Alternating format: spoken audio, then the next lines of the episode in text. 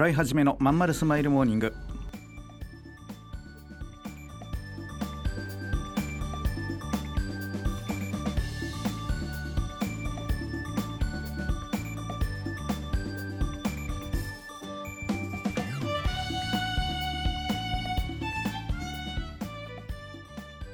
おはようございます。洗いはじめです。洗いはじめのまんまるスマイルモーニング。2023年1月17日火曜日。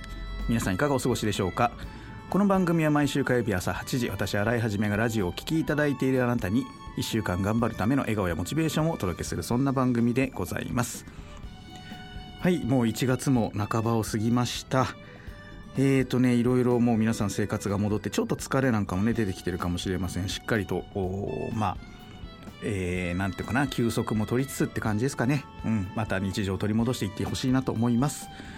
えーと、僕の方は、えーとねま、年始からまたバタバタとしております、えー、ちょっと体調もいまいちですね。うん。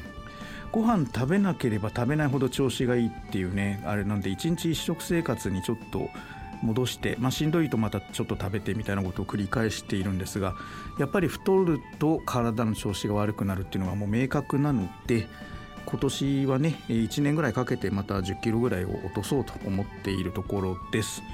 うん、皆様もまあ仕事はね健康あってのものだと思うのでね、うん、この間もあの あの年末にあのうちの講師メンバーとねあの忘年会をやったんですけどまあ平均年齢出会った頃はみんな若かったんですよ。20代30代だったんだけどね。今もうみんな40代50代 なのでもう出てくる話はもう健康の話が多い、まあ、太ったとか眉毛に白髪が出てきたとかひげが白くなってきたとかね。血圧がどうだとかさ血糖値がどうだとかさそんな話で盛り上がっておりました。まあどこもみんなそうみたいだからね。うん。まあでもわりかしまあやっぱりこうあの講師メンバーっていうのは人前に出たりとかあまあ経営者メンバーであったりとかなのでまあ一般的にこうスーツ着てなんかくたびれてるサラリーマンよりは若く見えるかな、うん。えー、この調子でね、えー、50代、えー、乗り切っていけたらなと。まあ今年49ですけどもう頑張っていくしかないなっていう感じですかね。洗い始めのまんまるスマイルモーニング。この番組は東京豊島区池袋 87.8MHz 池袋 FM のスタジオからお送りしております。本日もよろしくお付き合いください。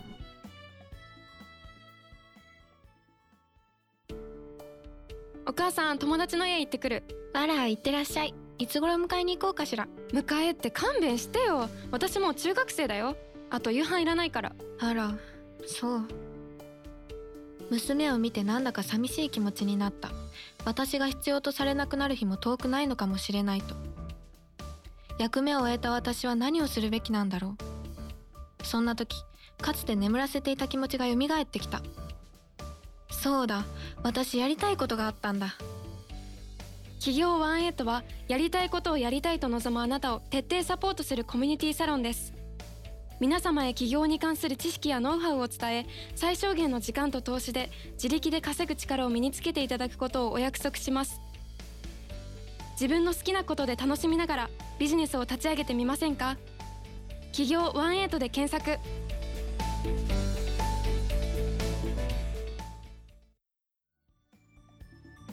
洗い始めのまんまのスマイルモーニング。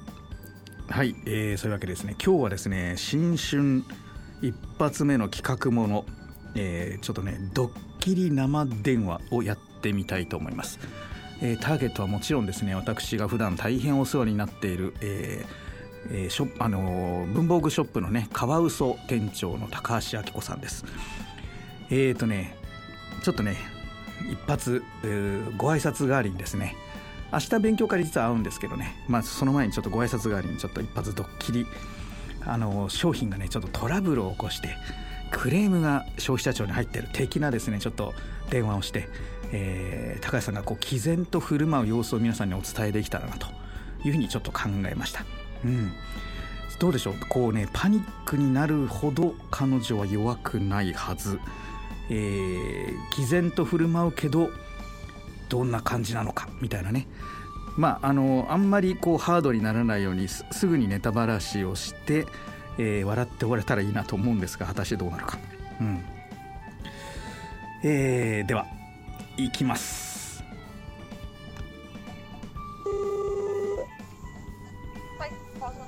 ます。もしもし。はい。えっ、ー、とこちらカワウソさんのお電話番号でよろしかったでしょうか。そうです。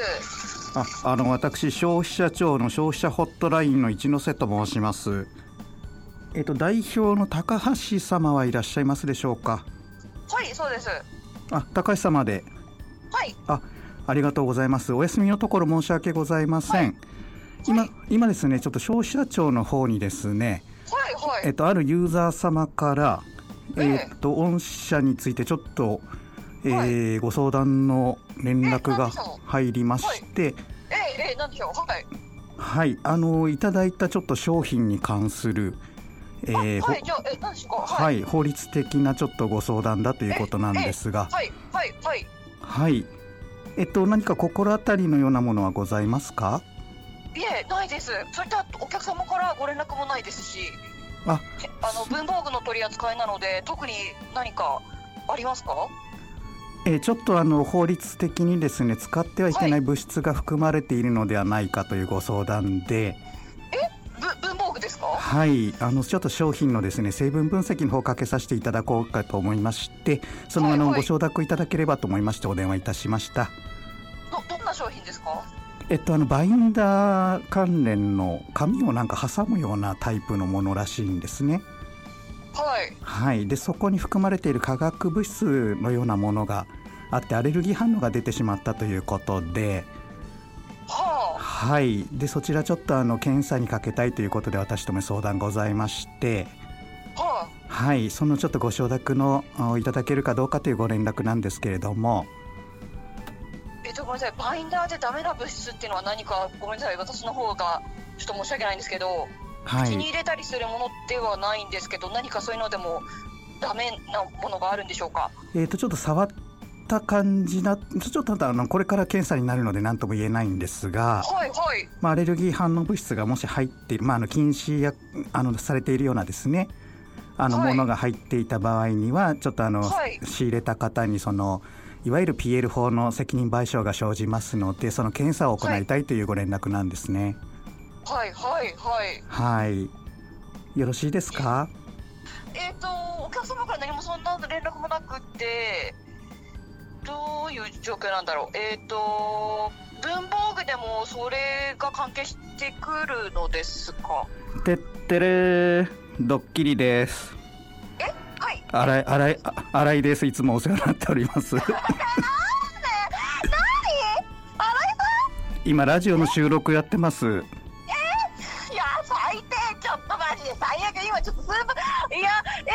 ライブは今あのラジオの収録中なんです。もっとば。爆笑してくれよ。爆笑できるわけないじゃないですか。もうこれでもう商品取り扱えなくて PL 法とかって言われて PL 法入ってない保険入ってないからどうしようってどうしようってすごい今思って。はいじゃあ PL4 ちゃんと入っておきましょで何何かけてきてんすか電話。いやいやいやあの いやあのさ最初100%バレバレやすいように。あこのはい個人の携帯にかけようと思ったらなんかあの一般の電話からかけられないみたいでねあいやかかるんじゃないですか？なんか俺の携帯番号ブロックされてんのか知らんけどこの携帯からはかけられません。もうひどいよないやちょっと違う聞いて聞いてブロックされてたっぽいから俺の携帯番号が。あそうなんだそうなんだ。そうだだからちょっと余計に、はい。余計に腹が立ってお店の電話にしました。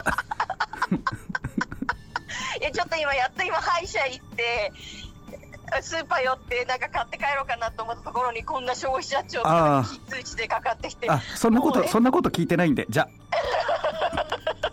歯歯の切られてさもういやーなんだよかった。はいじゃあこんなところでドッキリ大成功って最後一緒に言ってもらっていいですか？いやいですよ。やいやいやいやじゃあ大丈夫ドッキリ大成功。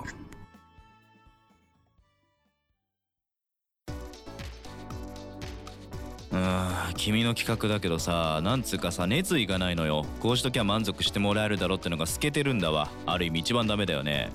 申し訳ございません終電車の窓に映る親父になった自分を見た。このままでも大丈夫なはず。だけどこの先俺はただ年を重ねていく。そんな気がした。俺はその人生を振り返り何に涙を流すんだろうか。変えるなら今なのかもしれない。企業18は起業したいと考えている会社員を徹底サポートするコミュニティサロンです。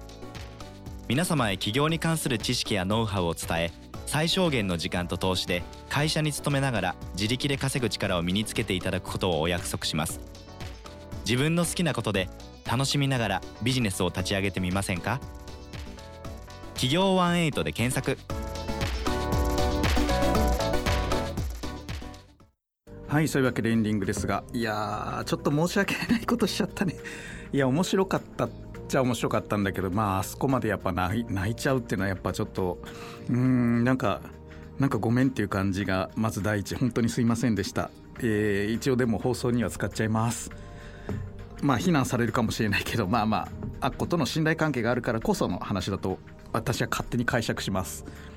あとはあの何て言うんだろう真剣に人生かけてやってるなっていうのはすごい伝わってくるよね。やっぱあのやつの主力製品なのでねバインダーっていうのはそれにやっぱ問題があると大変なことになる。あとそのお金の問題だよね損害賠償。会社と違って全部の責任を彼女は負って仕事してるわけだから全部彼女の肩にかかってきちゃうんだね。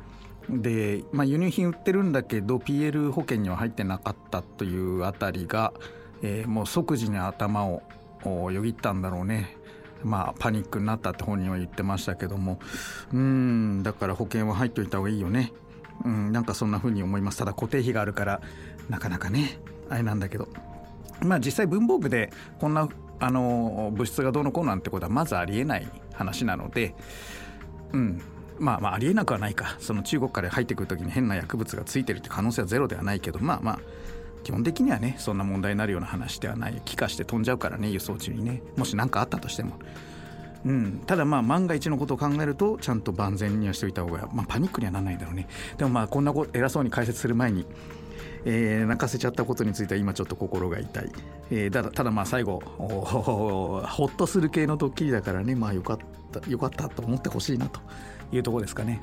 非常にお世話になっている、えー人なので、えー新年一発目ドッキリという形でねあの出演していただいて、えー えーね、これなななんなんだってことなのかもしれませんけど、うん。